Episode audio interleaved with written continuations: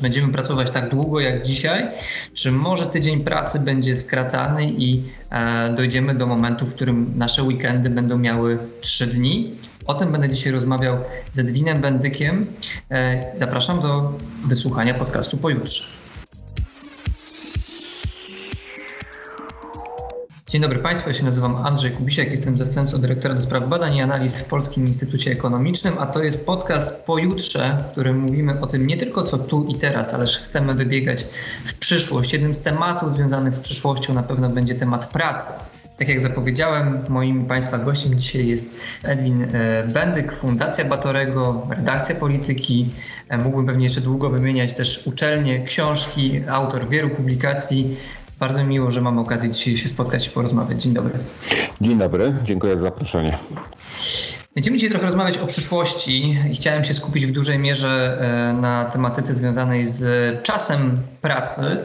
E, gdy się spojrzy na dane OECD, ten czas pracy od lat 70. właściwie regularnie się zmniejsza. To jest bardzo ważna cezura, lata 70., bo to był ten moment, gdzie chwilę wcześniej e, tak naprawdę większość krajów rozwiniętych przechodziła od sześciodniowego do pięciodniowego tygodnia pracy.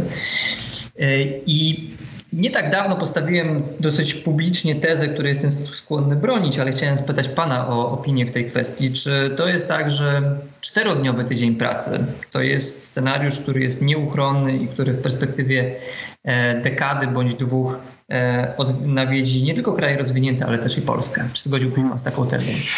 Zgadzam się z tezą, że czas pracy odpłatnej jako tendencja będzie e, malał, jak on będzie organizowany, to, to, to jest inna sprawa, ale żeby tak móc dobrze odpowiedzieć na, na, na to pytanie, to trzeba jednocześnie spojrzeć na samą kategorię pracy, jak ona się zmienia. Właśnie podkreśliłem, że czas pracy odpłatnej, bo on jest, będzie mocno skorelowany e, z pracą nieodpłatną, która e, cały czas jednak jest dominującym obszarem gospodarki, tylko tej często, która nie jest objęta rachunkiem ekonomicznym, a ma wpływ na, na wszystkie kwestie związane no, z takimi socjologicznymi pojęciami jak reprodukcja społeczna, czyli to, żebyśmy byli w stanie, prawda, no właśnie, pracować chociażby odpłatnie. To pytanie, czy to jest z Pana perspektywy proces, czy to będzie coś, co mogłoby następować tak e, organicznie, czy tutaj możemy spodziewać się pewnego skokowej e, zmiany? W mojej perspektywie pandemia jest tym e, katalizatorem zmian, do którego jakby widzieliśmy te procesy już wcześniej, natomiast kryzys pandemiczny, to co się dzisiaj dzieje, jeżeli chodzi o planowany eksperyment w Hiszpanii na największą skalę, jeżeli chodzi o skracanie czasu pracy, to może być mechanizm, który trochę przyspieszy nam e, mm, ten proces do krótszego tygodnia pracy. Czy pan widziałby to podobnie, czy, czy może inaczej? To znaczy tak, pandemia na pewno przyspiesza wiele procesów, ale też ujawniła wiele aspektów świata pracy, których nie, nie uwzględnialiśmy. To znaczy rolę na przykład zawodów niezbędnych.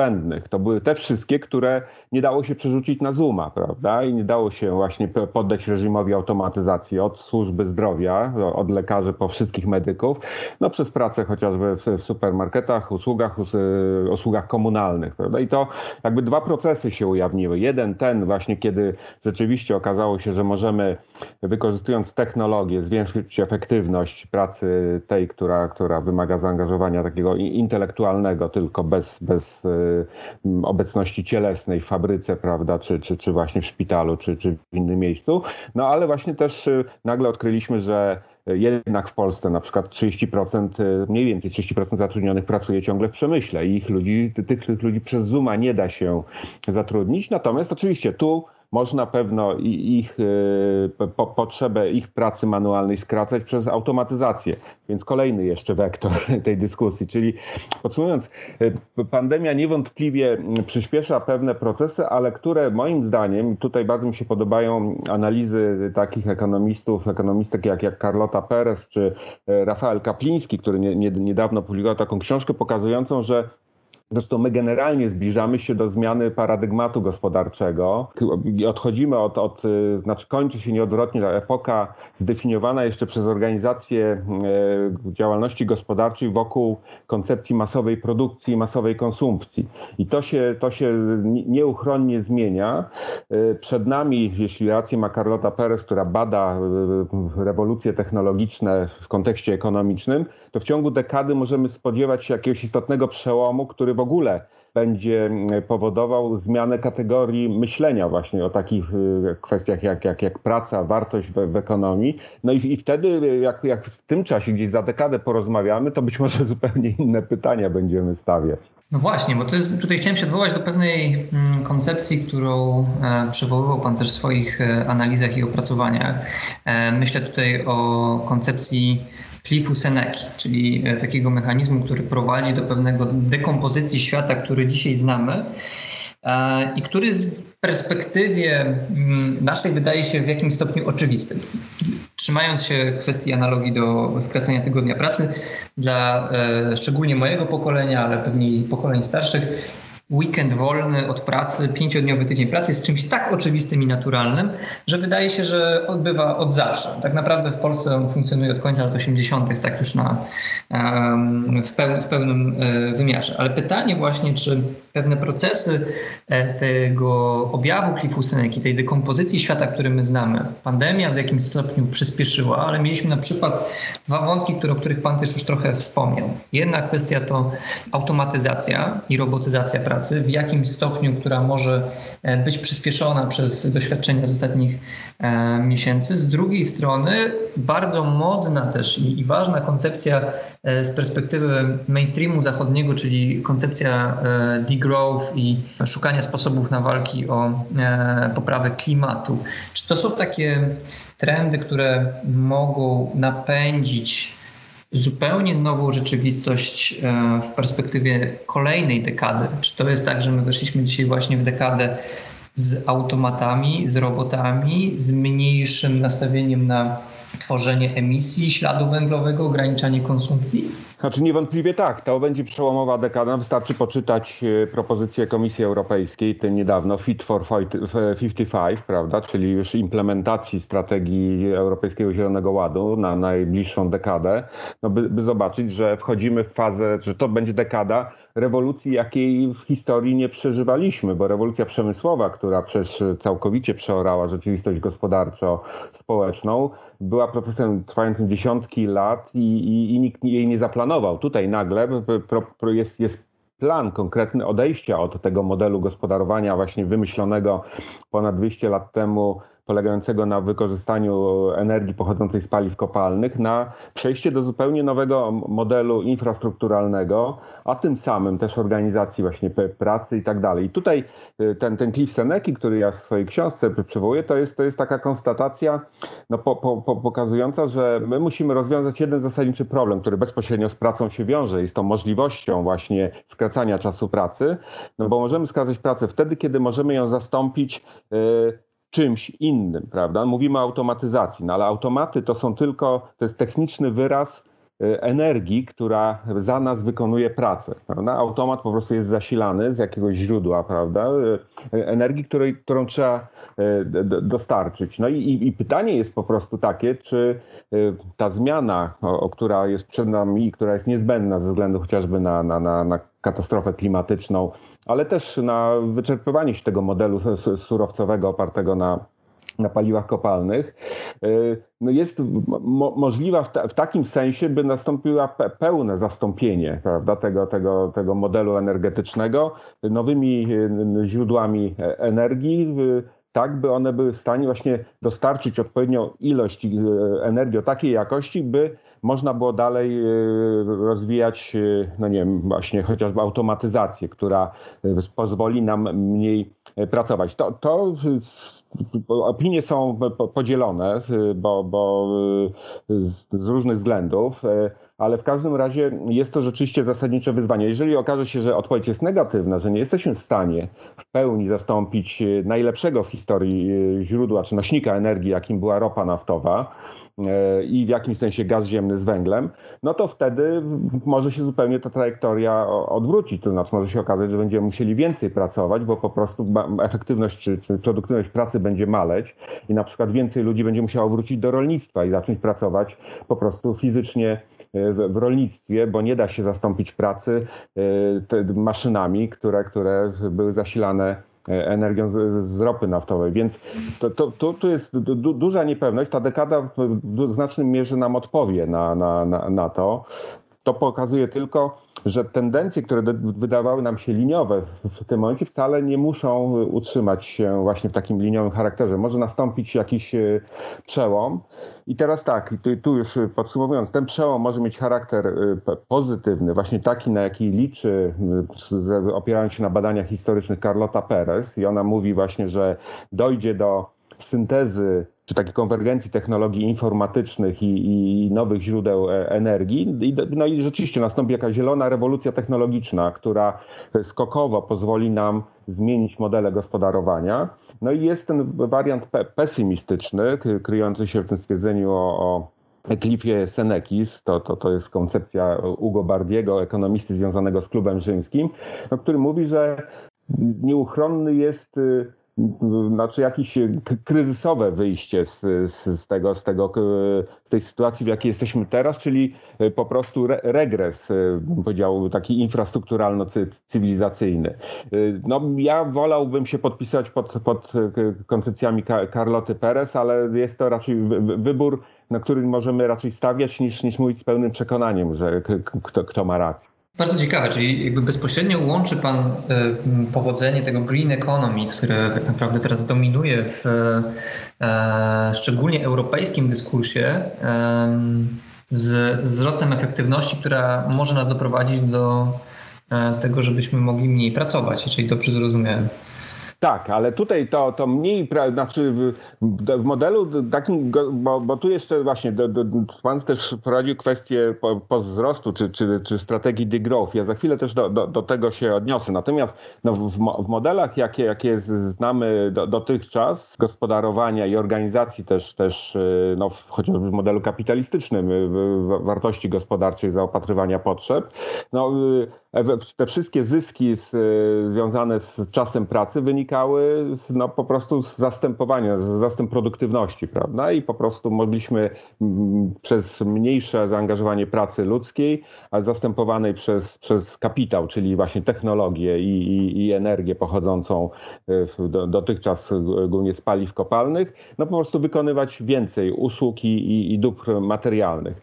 No, teraz jest pytanie, czy w ogóle ten model jest, jest nie tylko ze względów energetycznych, jak mówiłem, do utrzymania, ale też e, ekologicznych. No, o tym dyskusja trwa od 70. lat, od, od słynnego raportu e, Granice Wzrostu, mówiącego, że po prostu taki model jest nie, nie do utrzymania, w związku z czym jest jeszcze, powiedzmy, w tych dwóch skrajnych scenariuszach ten trzeci środkowy, powiedzmy, czyli wymyślenie nowego modelu gospodarowania, który, no właśnie, można opisać taką strategią, która mówi, że nie, patrzymy na wzrost jako główny cel e, polityki, polityk gospodarczych, czy w ogóle zarządzania sferą gospodarki, tylko e, raczej odwołują się do takich koncepcji, jak chociażby koncepcja z gospodarki o stanu stałego Hermana Dailego, czy, czy, czy właśnie te wszystkie, jak Tim Jackson mówiący o, o, o, o wzroście, ale nie w sensie takim, że musimy zmniejszyć wzrost gospodarczy, tylko przekierować,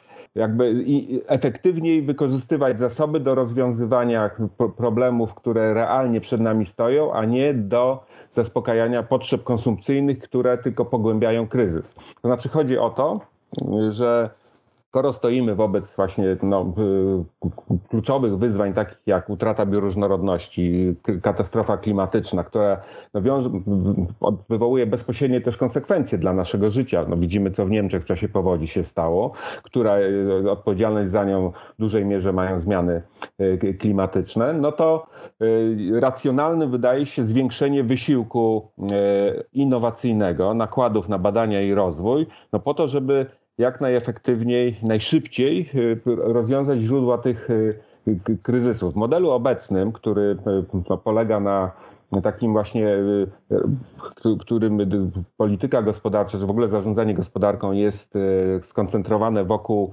wskaźników wzrostowych z PKB jako takim agregatem głównie organizującym myślenie o gospodarce, jakościowe rozważania nie mają znaczenia. Ważne jest, co właśnie przyczynia się do PKB i okazuje się, no, że wtedy idzie się w, tych kierunkach, y, no, gdzie, gdzie wiszą najniżej owoce. I, I, to jest problem na przykład Stanów Zjednoczonych, że y, największe mózgi idą y, do, do, do Krzemowej Doliny. Nie, nie szukać nowych technologii, tylko, tylko nowe aplikacje na smartfony, które no, nie, nie zbliżają nas do, do, do rozwiązania tego kryzysu ekologicznego, no, albo idą na Wall Street wynajdywać nowe mechanizmy no, gry na, na giełdzie, tak, automatyzacji procesów giełdowych po to, żeby tam tych, tych high frequency trading uzyskiwać kolejne jakieś przyrosty, co, co tylko pogłębia, tak ryzyka dla, dla, dla systemu finansowego, a znowu nie rozwiązuje e, problemów ekologicznych. Więc takim wyzwaniem właśnie, na które wskazają, wskazują autorzy koncepcji dewzrostowych, takich jak Tim Jackson, to mówią na tym, że musimy tak wymyśleć zarządzanie gospodarką, by największe, najważniejsze zasoby, a dziś przy dzisiejszym poziomie zaawansowania technologicznego i, i, intensywności wiedzy, wykorzystania wiedzy w gospodarce, tym najważniejszym zasobem jest kreatywność i innowacyjność, powinniśmy je znaleźć sposób na przekierowanie właśnie no, w rozwiązywanie tych kluczowych y, y, wyzwań. Tak się nie dzieje. Tak się, oczywiście takie są deklaracje, że tak powinno być, ale ciągle tak się nie dzieje, jeżeli, jeżeli popatrzymy właśnie na strumienie zarówno nakładów na badania i rozwój, jak i przepływy ta, talentów w strukturze gospodarek. Bardzo ciekawy wątek, bo on e, otwiera tutaj e, dodatkowe, dodatkowe e, tematy. Chciałem jeszcze nawiązać z kolei do innego tematu, o którym też Pan pisał w swoich opracowaniach i myślałem sobie, że jeżeli mielibyśmy szukać tych elementów dekompozycji i to z bardzo ciekawego kraju, bo chciałem nawiązać tutaj do sytuacji we Francji, jeszcze też przedpandemicznej i tej, która była skupiona na powstaniu ruchu żółtych kamizelek. E, bardzo bym powiedział skomplikowane w opowieści jakby mechanizmów, które e, doprowadziły do tego, że ten ruch e, powstał, ale tam jednym z elementów były też wątki związane z klimatem i jakby zaniechaniem pewnych działań związanych z walką e, klimatem, ale głównym takim paliwem, który wyprowadził też ludzi na ulicę wówczas był stan usług publicznych, prekaryzacja pracy e, i e, marazm ze strony polityków, którzy z tym niewiele działają. Czy ten ruch, czy tego typu ruchy żółtych kamizelek, o których Pan pisał, że one też będą się upowszechniać i pojawiać w innych częściach świata, czy to też jest element tej dekompozycji świata, który my znamy, w którym się urządziliśmy przez ostatnie dekady i który docelowo może też nas doprowadzić do innego modelu pracy? A ten przykład francuski jest o tyle ciekawy, że jest to jednak kraj, który e, w, ostatnim czas, w ostatnich latach też wyraźnie skrócił czas pracy e, na swoim rynku. Tak, tak, to, to, to rzeczywiście. No Francja, Francja urzędowo ten czas pracy skróciła. Cały czas trwa debata zresztą o, to, o, o tamtej decyzji i cały czas y, nie, nie ma zgody, czy to była dobra decyzja, czy nie. Natomiast rzeczywiście no, w tle idzie jakiś taki obiektywny proces rekonstrukcji czy, czy przekształceń go, gospodarczych, no, który polega generalnie na tym, że no, prowincja francuska zdeindustrializowała się, się bardzo. No, Francja jest jednym z bardziej zdeindustrializowanych krajów e, e, Europy. My dzięki temu jesteśmy po części beneficjentem, my jako Polska, bo po prostu spora część tych, tych y, fa fabryk, które nie funkcjonują we Francji, no, przeszła, przeszła do Polski i, i dzięki temu u nas polska prowincja jest ciągle jeszcze zapleczem. No, znaczy myślę, że jesteś, jeszcze jesteśmy względnie przemysłowym krajem, właśnie chociażby względem na zatrudnienie. No ale Francja e, tak, tak już nie, nie jest jest i to rzeczywiście, jak się jeździ po francuskiej prowincji, no widać kolosalną przepaść między, między właśnie prowincją, a no nie wiem, Picardia, prawda, północ, Pas-de-Calais, prawda, czy, czy, czy Alzacja i Lotaryngia, te, te klasyczne ośrodki y, przemysłu ciężkiego, węglowego i stalowego, no to, to, to wszystko y, upadło. Natomiast no, Paryż, prawda, metropolie francuskie kwitną.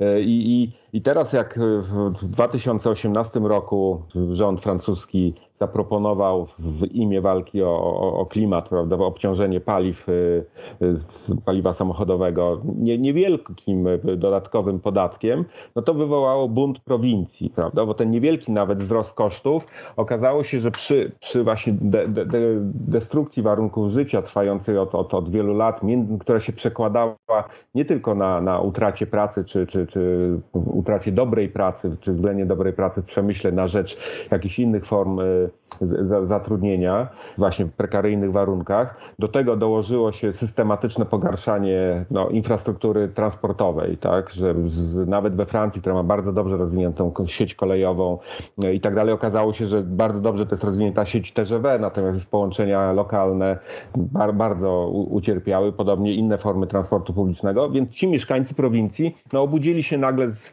niewiele wyższym rachunkiem, ale na tyle, o, o tyle wyższym, że, żeby spowodował ruinę budżetów domowych, prawda? I, i taką czarą, y, no, prze, kroplą prze, czarą goryczy. I, no i, i po prostu wyszli na ulicę też w, w imię takiej, bo to co zarzucano y, żółtym kamizelką, że to jest taki ruch y, takiego populizmu antyekologicznego. Oni się bronili przed tym, mówiąc, że nie, tylko że chcą y, sprawiedliwych obciążeń, no bo dlaczego Paryżanie, którzy mają świetny transport publiczny, dotowany przez miasto i, przez państwo, mają dostęp do właśnie tego TGV, którym dojadą wszędzie, gdzie, gdzie potrzebują, mają dostęp do, do samolotów, które napędzane są paliwem praktycznie nieopodatkowanym, no dla, dlaczego oni w, ma, mają korzystać z tych wszystkich y, przywilejów, a ciężar y, walki z, z, e, o, o, klimat ma, ma ponosić ta prowincja, która już i tak jest wydrenowana. Więc okazało się, że to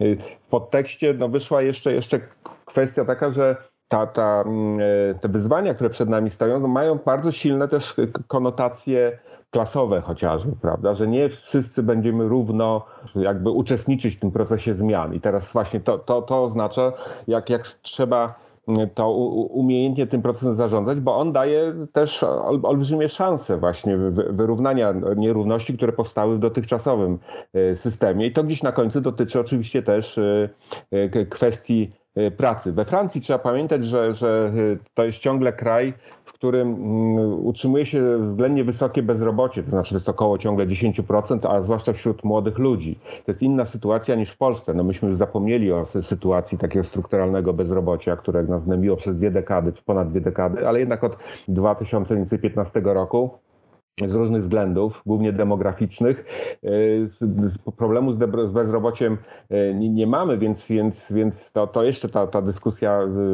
e, wygląda inaczej. Dokładnie. I tutaj, jak mówimy przez chwilę o młodych, bo to wydaje mi się, że też jest ważny, ważny wątek w tej, w tej debacie, to często ci młodzi będą też tym mm, głosem ewentualnych zmian w przyszłości, bo jeżeli mówimy dzisiaj o kwestiach klimatu, jeżeli mówimy o kwestiach E, dostępu do pracy, czy e, pewnych wyzwań w perspektywie nie tylko najbliższych miesięcy czy lat, to ci młodzi, pomimo tego, że często są mało aktywni politycznie, tak e, bezpośrednio, jeżeli mówimy o pomiar tej aktywności chociażby wyborczy, to jeżeli chodzi o nadawanie pewnych e, trendów w dyskursie publicznym, no mają jednak bardzo ciekawe narzędzia. To głównie młodzi właśnie wychodzą na ulicę i to oni często wszczynają wiele e, protestów i tych oddolnych, bardzo e, spontanicznych, a jednocześnie ci sami młodzi ludzie, wtłoczeni trochę w świat, który no nasze pokolenia im stworzyły również, e, mówią, my jesteśmy zmęczeni, my jesteśmy wypaleni. Nawet jeżeli wyszliśmy na rynek pracy, E, wrzucono nas w ten e, wyścig, który e, funkcjonuje na dość starych jeszcze z ich perspektywy zasadach, to my mamy jednak dosyć. Jest wiele badań, zarówno krajowych, jak i międzynarodowych, pokazujących, że pokolenie milenialsów to jest jedno z pokoleń, któremu grozi bardzo silne wypalenie zawodowe.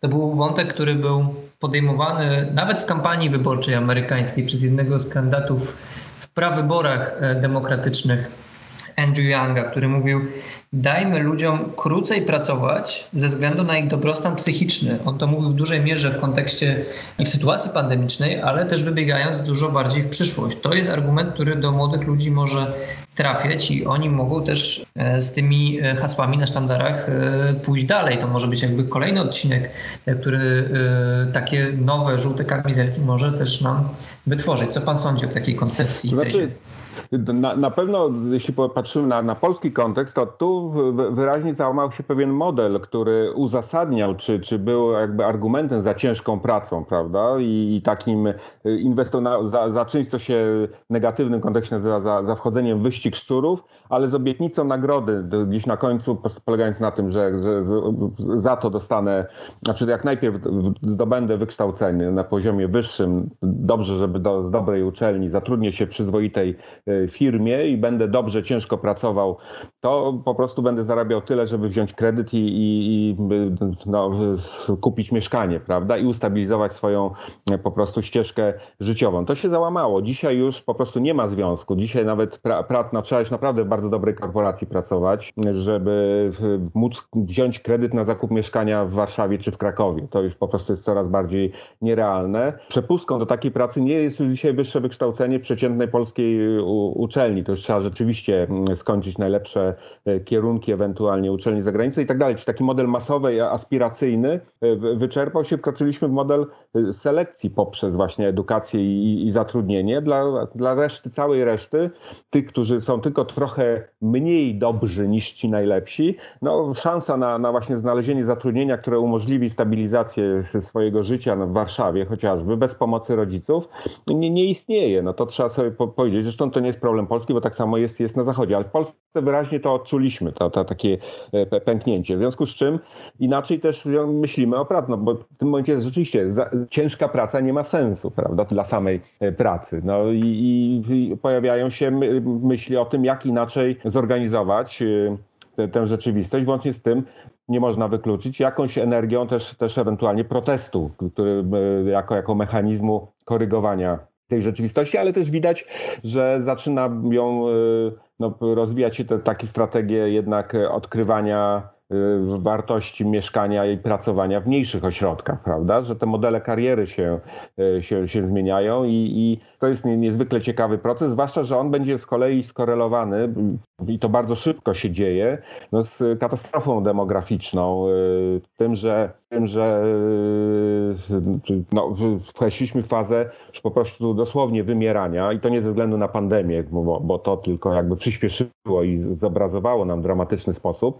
ale po prostu prostu y, ma, maleje szybko, zaczyna coraz szybciej maleć populacja Polski jednocześnie bardzo szybko się starzeje. Także w 2030 roku w zasadzie już y, tylko w nieliczne gminy w Polsce będą y, miały przewagę ludzi w wieku przedprodukcyjnym nad wieku poprodukcyjnym. A to, to jest ten, ten, ten wskaźnik mówiący, jakie będą zasoby pracy prawda, w przyszłości potrzebne do obsługi całej go społeczeństwa. W związku z czym wchodzimy w jakiś taki dziwny moment, że z jednej strony praca przestaje być dla młodych kategorią no, rzeczywiście awansu i, i, i rozwoju, a z drugiej strony no, coraz bardziej będziemy te, ich pracy potrzebować do tego, żeby zaopatrywać potrzeby starzejącego się społeczeństwa. I to jest jakieś, jakieś takie wyzwanie nie, nie, niezwykle istotne, z którym musimy sobie poradzić w inny sposób niż radzimy sobie dotychczas. Bo dotychczas w tych właśnie miejscach, gdzie brakowało nam zasobów pracy do zaspokajania niezbędnych potrzeb, jak na przykład edukacja czy, czy, czy służba zdrowia, no to po prostu przemocą, bym powiedział wręcz, zmuszaliśmy. No, dla lekarzy dyskusja czy, czy medyków o skracaniu czasu pracy jest abstrakcyjna. No, oni pracują po 80 godzin tygodniowo, prawda? Bo, bo, bo, bo nie mają możliwości pracować mniej. No, gdyby te wpadli na taki pomysł, żeby skrócić czas pracy do ustawowego 40-godzinnego, no po prostu załamałby się cały, cały system.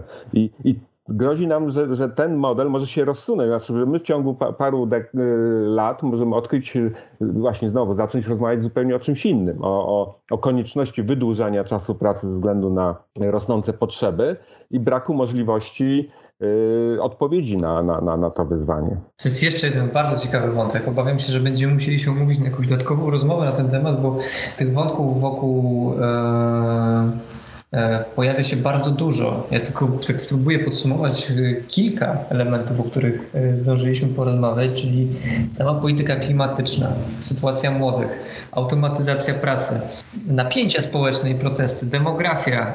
To są wszystko elementy, które na ten proces mogą wpływać, mogą zarówno nas doprowadzić do tego, że będziemy pracować dużo krócej, a więc ten czterodniowy tydzień pracy może się zmaterializować w perspektywie raczej nie lat, jak e, słusznie e, Edwin Bendyk wspominał, a raczej w perspektywie e, pewnie dekad. Natomiast możemy też pójść w niektórych sytuacjach zupełnie w drugą stronę. Pewnie jeszcze dodatkową, dużą dyskusją byłoby to, żebyśmy zaczęli w ogóle przestrzegać dzisiejszego czasu pracy i żeby ten kodeks pracy, który mamy dzisiaj, przewidujący 40-godzinny tydzień pracy, realnie w takich warunkach działał i funkcjonował. Bardzo dziękuję za tą rozmowę. To była przyjemność móc przedyskutować ten, ten wątek, podjąć nawet fragmentarycznie tak wiele różnych wątków.